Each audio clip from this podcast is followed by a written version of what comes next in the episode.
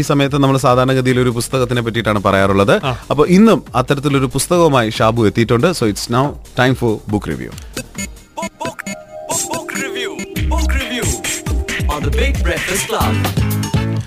ഇന്നൊരു കവിതാ സമാഹാരമാണ് നമ്മൾ പരിചയപ്പെടുത്തുന്നത്. ഈ കവിതാ സമാഹാരം എഴുതിയ കവിയെ നമുക്ക് പരിചയമുണ്ട്.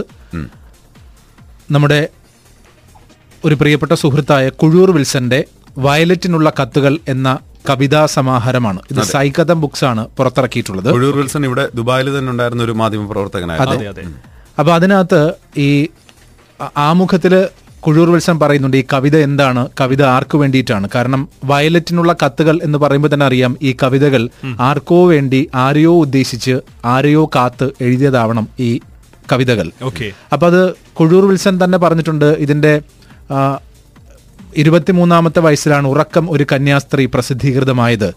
വർഷം പതിനഞ്ച് കഴിഞ്ഞു എഴുത്ത് തുടങ്ങിയിട്ട് ഇരുപത്തിയഞ്ച് വർഷവും. വയലറ്റിനുള്ള കത്തുകൾ എഴുതിപ്പോയതാണ്.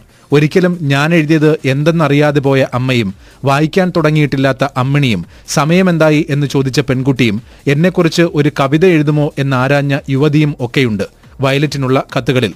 ഇതിൽ ഒരാളെ തിരഞ്ഞ് കഷ്ടപ്പെടണമെന്നില്ല. എന്റെ ഉള്ളിലെ ഒരാൾക്ക് ഞാൻ എഴുതിയ കത്തുകൾ എന്ന് വിചാരിച്ചാൽ മതി. എന്നാൽ എപ്പോഴെങ്കിലും അതിൽ നിങ്ങൾ നിങ്ങളെ കണ്ടുമുട്ടാനും മതി എന്ന് കുഴൂർ വിൽസൻ തന്നെ പറയുന്നുണ്ട്. കുഴൂർ വിൽസൻ തന്നെ അത് ആവർത്തിക്കട്ടെ. ഓക്കെ. ആ പുസ്തകത്തിലെ ആമുഖം എനിക്ക് തോന്നുന്നു ആ പുസ്തകത്തിലെ എന്റെ ഉള്ളിലുള്ള കവിതകളെക്കാൾ പ്രധാനം ആമുഖമാണ് ആമുഖമാണെന്ന് തോന്നുന്നു. അതിൽ ഞാൻ എഴുതിയിട്ടുണ്ട്. ഒരുപക്ഷെ എനിക്ക് തന്നെ എഴുതിയ കത്തുകളാണെന്നും അതിൽ ഒരുപക്ഷെ അമ്മയും അമ്മിണിയും ഞാൻ കണ്ടുമുട്ടിയ സ്ത്രീകളും പരിചയിച്ച പെൺകുട്ടികളും ഒക്കെ ഉണ്ടെന്ന് അതിൽ എഴുതിയിട്ടുണ്ട്. അപ്പോ എന്റെ ഉള്ളിലുള്ള ഒരു പെൺകുട്ടിക്കോ ഒരു സ്ത്രീക്കോ ഞാൻ എഴുതിയ കത്തുകളാണെന്നാണ് ഞാൻ വിചാരിക്കുന്നത്. ആ- പുസ്തകത്തിന് കിട്ടിയ നല്ല പ്രതികരണങ്ങളിൽ കുറച്ചുണ്ട്. അങ്ങനെ ആരുടെ പേരെടുത്ത് പറയാനായിട്ട് ഒരുപക്ഷെ ഒരു മുതിർന്ന എഴുത്തുകാരികളിൽ ചിലർ പോലും എന്നുള്ളത് പറഞ്ഞു. അപ്പോ അതിൽ വലിയ സന്തോഷമുണ്ട്. അപ്പൊ വായിക്കുന്നവർക്ക് ഭൂരിഭാഗം പേർക്കും എന്നോട് പ്രതികരിച്ച ഒരു ഒരു എൺപത് ശതമാനം പേർക്കും അവർ എവിടെയെങ്കിലും വെച്ച് തന്നെ കണ്ടുമുട്ടിന്ന് പറഞ്ഞിട്ടുണ്ട്. അപ്പോ അത് ഒരുപക്ഷെ മറ്റ് ഏത് ഇപ്പൊ ഇപ്പോ ഷാബു എടുക്കുന്ന ഈ റിവ്യൂവിന് ഉൾപ്പെടെയുള്ള എല്ലാ പ്രതികരണങ്ങളിലും ഏറ്റവും സന്തോഷം തോന്നുന്ന ഒരു കാര്യം അത് തന്നെയാണ്. അവർ അവരെ അതിൽ എവിടെയെങ്കിലും വെച്ച് ഒരു പേജിലോ ഒരു വരിയിലോ വെച്ച് അവർ അവരെ കാണുന്നുണ്ട് എന്നുള്ളതാണ്. അങ്ങനെ കുറച്ച് പേര് പറഞ്ഞിട്ടുണ്ട്. ഈ വയലറ്റിനുള്ള കത്തുകൾ എന്ന് പറയുന്ന കവിതയെക്കുറിച്ച് അല്ലെങ്കിൽ കവിതാ സമാഹാരത്തെക്കുറിച്ച് അരുൺ പ്രസാദ് എഴുതിയ രണ്ട് വരി കൂടി പറയാം. ഒരുവരുടെ ഓർമ്മയിൽ ശരീരം വീർപ്പുമുട്ടിയിട്ട് അതിനെ മറികടക്കുവാനായി അവളെപ്പറ്റി എഴുതുകയും മറികടക്കുക എന്ന പ്രവൃത്തിയിൽ ഭീകരമാം വിധം പരാജയപ്പെട്ട് അവളിൽ പെട്ടുപോവുകയും ചെയ്ത ഒരാളെക്കുറിച്ചാണ് പറഞ്ഞു വരുന്നത്. അയാൾ അവളുടെ ഓർമ്മയിൽ ഉന്മത്തനായിരുന്നു. അയാളാണെങ്കിൽ അതറിഞ്ഞതുമില്ല. വീട് വിട്ട ആർ വിയിൽ രാജ്യത്തിന്റെ പല ഭാഗങ്ങൾ സന്ദർശിക്കുമ്പോഴും വീടിനുള്ളിൽ തന്നെ കഴിയുന്നതായി അയാൾ കണക്കാക്കി. കുളിമുറിയിലെ വെളുത്ത ഓടിന്റെ തണുപ്പിൽ കാലുകൾ മുക്കി മൂന്ന് രൂപയ്ക്ക് കിട്ടുന്ന സാമ്പിൾ പൊതികളിൽ നിന്നും ഷാംപൂ തലയിൽ പതിപ്പിച്ച് തലയിൽ പതപ്പിച്ച് അയാൾ ആ ഓർമ്മയിൽ മുഴുകി. കാര്യങ്ങൾ നീ കരുതുന്നത്ര എളുപ്പമല്ല. കുഴൂർ വിൽസൺ പറഞ്ഞതുപോലെ തന്നെ ഇത് എഴുതിയതൊക്കെ ആർക്കു വേണ്ടിയിട്ടാണ് എന്നുള്ളത് കൃത്യമായി നമുക്ക് പറഞ്ഞു വെക്കാനും കഴിയില്ല. സാധാരണഗതിയിൽ നമ്മൾ കവിത എന്നൊക്കെ പറഞ്ഞിട്ട് പലപ്പോഴും പരിചയപ്പെടുത്തുന്ന അവസരത്തിൽ പരമ്പരാഗതമായ സങ്കേതങ്ങളിൽ ഊന്നി നിന്നിട്ടുള്ള കവിതകളെയാണ് നമ്മൾ പരിചയപ്പെടുത്തിയിട്ടുള്ളത്. എന്നാൽ അതിൽ നിന്നൊക്കെ മാറി തൊണ്ണൂറുകൾ മുതലാണ് ഈ ഒരു പൊതുസങ്കേതം കവിതകളിലൊക്കെ പിറന്നത്. അത് ഒരുപക്ഷെ ഈ- ഈ പഴയകാല അല്ലെങ്കിൽ പരമ്പരാഗത സങ്കേതത്തിൽ നിന്ന് മാറിയത് എന്ന് പറഞ്ഞാൽ മറ്റതൊരു ഒരു പദ്യ രൂപത്തിലാണെങ്കിൽ ഇത് കേവല ഗദ്യരൂപമാണ്. അതുപോലെ തന്നെ ഒറ്റയൊറ്റ വാക്കുകളൊക്കെ ആയിരിക്കാം. നേരത്തെ അലങ്കാരവും ബിംബവും ഒക്കെ ഉണ്ടായിരുന്നുവെങ്കിൽ ഇന്നിപ്പോ വിവരണവും ചിത്രീകരണവും ഒക്കെയാണ് കവിതകളിൽ അല്ലെങ്കിൽ പൊതുസങ്കേതത്തിൽ ഉണ്ടാവുക. നേരത്തെ ഈ വിഷയം ഇങ്ങനെ പരന്നു പോവും പരപ്പായിരുന്നു ഈ പരമ്പരാഗത കവിതകളിൽ ഉണ്ടായിരുന്നെങ്കിൽ ഇത് ചുരുക്കെഴുത്താണ്. ചില വാക്കുകളൊക്കെ ഒരു വലിയ അർത്ഥം തന്നെ തരുന്ന ചുരുക്കെഴുത്തുണ്ടാകും. അതുപോലെ തന്നെ ഭാവഗീതങ്ങളായിരുന്നു പരമ്പരാഗത കവിതകളിൽ ഉണ്ടായിരുന്നു എങ്കിൽ ഇതിപ്പോ ഒരു മനോനില മാത്രമാണ് ഈ പറഞ്ഞതുപോലെ തന്നെ ഈ കവിത ഒരാളെ കുറിച്ചോ അല്ലെങ്കിൽ ഒരാൾക്ക് വേണ്ടിയോ ആരെയോ കാത്തോ എഴുതുന്നതൊക്കെയാണ്. അതൊരു മനോനിലയാണ്. അതുപോലെ തന്നെ ഒരു ഒരു ചമൽക്കാര സൃഷ്ടിയൊന്നും പുതുകവിതകളിൽ ഇല്ല എന്ന് പറയുന്നില്ല. എന്നിരുന്നാൽ തന്നെയും ഇത് കൂടുതലായിട്ടും ഒരു നിരീക്ഷണം മാത്രമായിട്ടൊക്കെ ശേഷിക്കും. പ്രത്യേകിച്ചും ഈ ബ്ലോഗൊക്കെ വന്നതിന് ശേഷം ഒരുപാട് ഒരുപാട് കവികൾ നമുക്ക് വന്നിട്ടുണ്ട്. ഞാൻ ഒന്ന് രണ്ട് കവിതകൾ അതായത് ഇപ്പോൾ ആലങ്കോട് ലീലാകൃഷ്ണ ലാ- ആലങ്കോട് ലീലാകൃഷ്ണനൊക്കെ എഴുതിയ കവിതകൾ. പ്രത്യേകിച്ചും ഡബ്ല്യു ഡബ്ല്യു ഡോട്ട് കോമിൽ സൈബറിലേക്ക് പോകുന്നത് പോലെയല്ല ഭൂമി കുഴിച്ചു കുഴിച്ചു ചെല്ലുമ്പോൾ ജീവന്റെ ഓർമ്മകളാണ് മുഴുവൻ. അതായത് പുതുസങ്കേതം കൂടി അതിനകത്തേക്ക് പരിചയപ്പെടുത്തുന്നുണ്ട്. മനോജ് കുറൂർ എഴുതുന്നത് ഇരുത്തം വരാത്ത ആത്മാവിഷ്കാരങ്ങൾ എന്ന് പറയുന്ന കവിതയിൽ നൂൽക്കമ്പിയിൽ തൂങ്ങുന്ന ഓരോ ഉടുപ്പും എടുത്തണിഞ്ഞ് പാകമാണോ എന്ന് കാറ്റാണ് ചോദിച്ചത്. പച്ച തെങ്ങോലയെ ഒന്ന് കുലുക്കി വിളിച്ചപ്പോൾ ഉയരത്തിന്റെ അരക്ഷിതത്വത്തെ അതും ഓർമ്മിപ്പിച്ചിരിക്കും. പിന്നെ എല്ലാം പെട്ടെന്നായിരുന്നു. മോട്ടോർ വണ്ടി കയറ്റി നിന്നെ ഞാൻ കൊണ്ടുപോകാം. ഈ നേരത്തെ പറഞ്ഞതുപോലെ നമ്മൾ പഴയകാല കവിതകളിൽ നിന്ന് മാറിക്കൊണ്ട് കുറെ കൂടി പൊതുസങ്കേതങ്ങളെ നമുക്ക് പരിചയപ്പെടുത്തി തരുന്നു. അനൂപ് ചന്ദ്രൻ യു എയിൽ തന്നെയുള്ള കവിയാണ്. അദ്ദേഹം എഴുതിയത് കൊട്ടേഷൻ എന്നാണ് കവിതയുടെ പേര്. ഒൻപതിനായിരത്തി ഇരുന്നൂറ്റി നാൽപ്പത്തി എട്ട് മലയാള കവികളെ വധിക്കണം. ഇന്ന് തന്നെ നടക്കണം. ഞാനടക്കം കത്തിച്ചാമ്പലാകണം. പറഞ്ഞത് പ്രകാരം തുക കൂടുതലല്ലാതെ കുറവുണ്ടാകില്ല.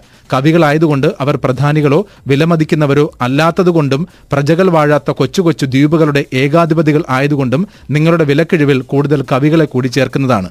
അതുപോലെ ദേവസേന അബുദാബിയിലുള്ള കവി മരണാനന്തരം എന്ന് പറയുന്നൊരു കവിത എഴുതുന്നുണ്ട്. രാത്രി സ്വപ്നമായിരുന്നു. അത്ര ചേർന്ന് രണ്ടുപേർക്ക് കിടക്കാൻ കഴിയില്ലായിരുന്നു. അങ്ങനെയായിരുന്നു ഞങ്ങൾ കിടന്നിരുന്നത്. അത്ര മുറുകി അത്ര ഇഴുകി ഇടയിൽ ഒരു നൂലിഴ പോലും കടക്കാൻ പറ്റാതെ. ഉണർന്നപ്പോൾ സ്വപ്നത്തിലെങ്കിലും അത് കണ്ടല്ലോ എന്നായിരുന്നു. ചിരിയായിരുന്നു ഉത്സാഹമായിരുന്നു ഉന്മാദമായിരുന്നു. പിറ്റേന്ന് രാത്രിയാണ് അവൻ ചോദിക്കുന്നത് തെക്കംചേരിയിലെ പള്ളി സെമിത്തേരിയിൽ നിനക്കൂടെ സ്ഥലം ബുക്ക് ചെയ്യട്ടെ എന്ന്. പട്ടച്ചാരായം പട്ടച്ചാരായമായിരിക്കാം ചോദിപ്പിച്ചത്. എന്നിട്ട് ഞാൻ പറഞ്ഞു വേണമെന്ന്. പറ്റിച്ചേർന്ന് ഒട്ടിച്ചേർന്ന് കിടന്നോളാമെന്ന്. ഇത്തിരി സ്ഥലം മതിയെന്ന്. മരിച്ചു മണ്ണിനടിയിൽ അടുത്തടുത്ത പെട്ടികളിൽ വെച്ചു മാത്രം ഞങ്ങൾ രതിയിലേർപ്പെടും. അത് മതി. അതാണ് മരണാനന്തരം എന്ന് പറയുന്ന കവിത. ഞാൻ പൊതു കവിതകളെ കുറിച്ച് മാത്രമാണ് പറഞ്ഞു വരുന്നത്. അപ്പോൾ പരമ്പരാഗത സങ്കേതത്തിൽ നിന്ന് മാറി പൊതു കവിതകളെല്ലാം ഒരു മനോനിലയായിരിക്കും. ഏറ്റവും അവസാനം ഒരു കവിത കൂടി പറഞ്ഞിട്ട് കുഴൂർ വിൽസന്റെ കവിതയിലേക്ക് വരണം. രാമചന്ദ്രൻ വെട്ടിക്കാട്ടിന്റെ ഉയരത്തേക്കാൾ ആഴത്തിൽ എന്ന് പറയുന്ന കവിത. ഈ പ്രത്യേകം ഈ കവിത ശ്രദ്ധിക്കണം. ബുർജ് ഖലീഫയാണ് ലോകത്തിലേക്ക് ഏറ്റവും ഉയരമെന്ന് പേടിപ്പിക്കാതെ ചങ്ങാതി. ചെത്താൻ കയറിയിട്ട് അച്ഛൻ തിരിച്ചു വരാതെ പോയ തെങ്ങിന്റെ ഉയരം പോലെയൊന്നും ആകാശം തൊട്ട് പോന്നിട്ടില്ലേ പോന്നിട്ടില്ലിതേ വരെ അന്ന് വീണുപോയ ആഴത്തെ അളക്കാൻ നീ കണ്ട എത്ര ഉയരങ്ങൾ ചേർത്ത് വെച്ചാലും മതിയാവില്ല ചങ്ങാതി എന്നാണ്. നാലുചൂക്ക അപ്പൊ ആ കവിതയ്ക്കകത്ത് ഒരു മനോനില മാത്രമാണെങ്കിലും അത് വിശാലമാണ് വിശാലമായി പറയുന്നുണ്ട്. അപ്പോൾ അപ്പോ ഒരു ഗദ്യ കവിതയിലും അല്ലെങ്കിൽ നമ്മൾ ഈ പറയുന്നത് പോലെ ഗദ്യം ആണെങ്കിൽ തന്നെയും അതിനകത്ത് ഒരു ഒരു ഒരു പരമ്പരാഗത കവിതയ്ക്കുള്ളതുപോലെ തന്നെ ആഴവും പരപ്പും ഒക്കെ ഉണ്ടാകാം. എന്തായാലും കുഴൂർ വിൽസൺ എന്ന് പറയുന്ന കവിയുടെ ഈ പറഞ്ഞ വയലറ്റിനുള്ള കത്തുകൾ അത് അദ്ദേഹം സൂചിപ്പിച്ചതുപോലെ തന്നെ ആർക്കൊക്കെയോ വേണ്ടി എഴുതിയിട്ടുള്ളതാണ്. അത് ആരാണ് എന്ന് ചോദിച്ചു കഴിഞ്ഞാൽ അത് വായിക്കുന്ന അവസരത്തിൽ ചിലപ്പോൾ നിങ്ങൾ നിങ്ങളെ തന്നെ കണ്ടേക്കാം. നീ വന്ന് കിടന്നുറങ്ങിയ നമ്മുടെ വീടിന് വയ്യാതായിരിക്കുന്നു. ഇടയ്ക്കിടെ അതിന് തലവേദനിക്കുന്നു. നെറ്റിയിൽ തൊടുമ്പോഴെല്ലാം അതിന് മൈഗ്രെയിൻ ഉണ്ടോ എന്ന് സംശയിക്കുന്നു. വന്നു വന്ന് കൊടുങ്കാറ്റ് പോലെയാണ് അതിന്റെ നെടുവീർപ്പുകൾ. നന്നായി പനിച്ച് ഇടയ്ക്കിടെ പിച്ചും പേയും പറയുമ്പോൾ അത് നിന്റെ പേര് പറയുന്നത് കേൾക്കാം.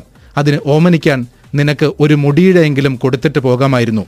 നീ പോയതിന്റെ പിറ്റേന്ന് ഒരു മുടിയിഴയ്ക്കായി ഞാൻ പരതി നടക്കുന്നത് വീടും കണ്ടിരിക്കണം എന്ന് കുഴൂർ വിൽസന്റെ ഈ വയലറ്റിനുള്ള കവിതകളിലെ ഒരു കവിത പറയുന്നുണ്ട്.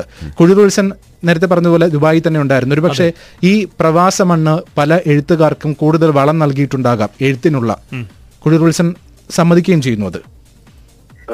തീർച്ചയായിട്ടും. ഇപ്പോ എന്നെ കുറിച്ച് ഇപ്പൊ ഞാൻ ഒരു ഇരുപത്തിയെട്ടാമത്തെ വയസ്സിൽ ദുബായിൽ വരുമ്പോ കവിത കുറച്ചു കാലം ഒരു രണ്ടു വർഷമൊക്കെ ഇങ്ങനെ കവിത ഇല്ലാതിരുന്ന സമയമുണ്ട്. അപ്പൊ അത് കഴിഞ്ഞിട്ട് ഞാൻ നിറച്ചു എഴുതി. ഏറ്റവും കൂടുതൽ എഴുതിയത് അവിടെ വെച്ചിട്ടാണ്. അപ്പൊ എന്നോട് കേരളത്തിലെ ചില എഴുത്തുകാർ എന്നോട് പറഞ്ഞു മിസ്സിന് ഒരുപക്ഷെ നാട് വിട്ടതുകൊണ്ടാണ് അത്രയും ഒഴുക്കോട് കൂടിയിട്ട് അത്ര എഴുതാൻ പറ്റിയത്. അത് സത്യമാണ് താനും. കാരണം ആ സമയത്തുണ്ടായ കവിതകളാണ് ഒരുപക്ഷെ അതിക്ക് മുമ്പ് മൂന്ന് പുസ്തകമൊക്കെ ഇറങ്ങിയിട്ടുണ്ടായെങ്കിൽ കൂടിയും അതിനുശേഷം ഇറങ്ങിയ ആ സമയത്ത് ഇറങ്ങിയ കുളൂർ വിളിച്ചിന്റെ കവിതകളാണ്. ഒരുപക്ഷെ എന്നെ അല്പമെങ്കിലും കുറച്ചുപേരെങ്കിലും കവിത എഴുതുന്ന കവിത വായിക്കുന്ന ആളുകൾ കുറച്ചുപേരെങ്കിലും ശ്രദ്ധിക്കാനുണ്ടായ കാരണം ദുബായിൽ നിന്നിട്ട് അവിടെ ജീവിച്ചു എഴുതിയുണ്ടായ കവിതകളാണ്. അപ്പൊ അതിൽ വലിയ സന്തോഷമുണ്ട്. അപ്പൊ ഒരുപക്ഷെ അവിടുത്തെ ഒരു നമ്മളെല്ലാവരും പറയും പ്രവാസി ജീവിതത്തിന്റെ മടുപ്പ് ദുഃഖം സങ്കടം ഒറ്റപ്പെടൽ അങ്ങനെയൊക്കെ. അപ്പൊ അതിനെ എല്ലാം ഉണ്ടാവും എല്ലാ എല്ലാ എവിടെയായാലും ഉണ്ടാവും. അതിനെ ഞാൻ ഒരുപക്ഷെ നേരിട്ടത് കവിത എഴുതിക്കൊണ്ടാണ് അപ്പൊ അത് ശരിക്കും അത് വർക്ക് ചെയ്യുകയും ചെയ്തു എന്നാണ് ഞാൻ വിചാരിക്കുന്നത്. തീർച്ചയായിട്ടും കവിത ഓരോരുത്തർക്കും ഓരോ രീതിയിലാണ്. ചിലർക്ക് രാഷ്ട്രീയമാകാം ചിലർക്ക് മാനവികത അതിനകത്ത് കൂടുതലുണ്ടാകാം ചിലർക്ക് പ്രണയമാകാം. അങ്ങനെ കവിത ഓരോ കവികൾക്കും ഓരോന്നായി തന്നെ ഭവിക്കും. കുഴൂർ വിൽസനെ സംബന്ധിച്ചും ഈ പറഞ്ഞ വയലറ്റിനുള്ള കത്തുകൾ എന്ന് പറഞ്ഞ സമാഹാരം മുഴുവനും അദ്ദേഹത്തിന്റെ ഒരു മനോനിലയാണ്. അദ്ദേഹം പരിചയിച്ചതോ പരിചയിക്കാത്തതോ അല്ലെങ്കിൽ പരിചയിക്കാനിരിക്കുന്നതോ ആയിട്ടുള്ള പെൺകുട്ടികളെ ഓർത്തുകൊണ്ട് എഴുതിയത്. അവസാനമായി ഒരു കവിത കൂടി പറയാം. ഈ വയലറ്റിനുള്ള കത്തുകളിൽ പറയുന്നുണ്ട്. ഞാൻ നിന്നിട്ടുണ്ട് വെയിലിൽ മഴയിൽ ഇരുളിൽ മരുഭൂമിയിൽ നടുറോട്ടിൽ കൊടുങ്കാട്ടിൽ കടലിൽ കൈത്തോട്ടിൽ ഒറ്റയ്ക്ക് ഒറ്റയ്ക്ക്. എനിക്ക് ആ പെൺകുട്ടിയെ കാണാം. അവൾ ഒറ്റയ്ക്കിരുന്ന് കരയുന്ന മരച്ചുവട്. അവൾ ഒറ്റയ്ക്കിരുന്ന് വർത്തമാനം പറയുന്ന പാടവരമ്പ്. അവൾ ഒറ്റയ്ക്കിരുന്ന് ചിരിക്കുന്ന നടുക്കല്ല്. സ്നേഹിക്കുന്നതിനേക്കാൾ സങ്കടകരമായി എന്തുണ്ട് ഈ ഭൂമിയിൽ? ഇതാണ് കവിത അവസാനിപ്പിക്കുന്നത്. അങ്ങനെ വയലറ്റിനുള്ള കത്തുകൾ കുഴൂർ വിൽസൺ രചിച്ചത് സൈഗതം ബുക്സാണ് പ്രസിദ്ധീകരണം. ഓക്കെ അപ്പോൾ ഇന്നത്തെ ബുക്ക് റിവ്യൂയിലൂടെ നമ്മൾ വളരെ സ്ട്രോങ് ആയിട്ട് റെക്കമെൻഡ് ചെയ്യുന്ന ഈ പുസ്തകമാണിത്. ആൻഡ് ഇത് വായനാമുറിയിൽ ഉണ്ടാകുമോ തീർച്ചയായിട്ടും. Okay Perfect.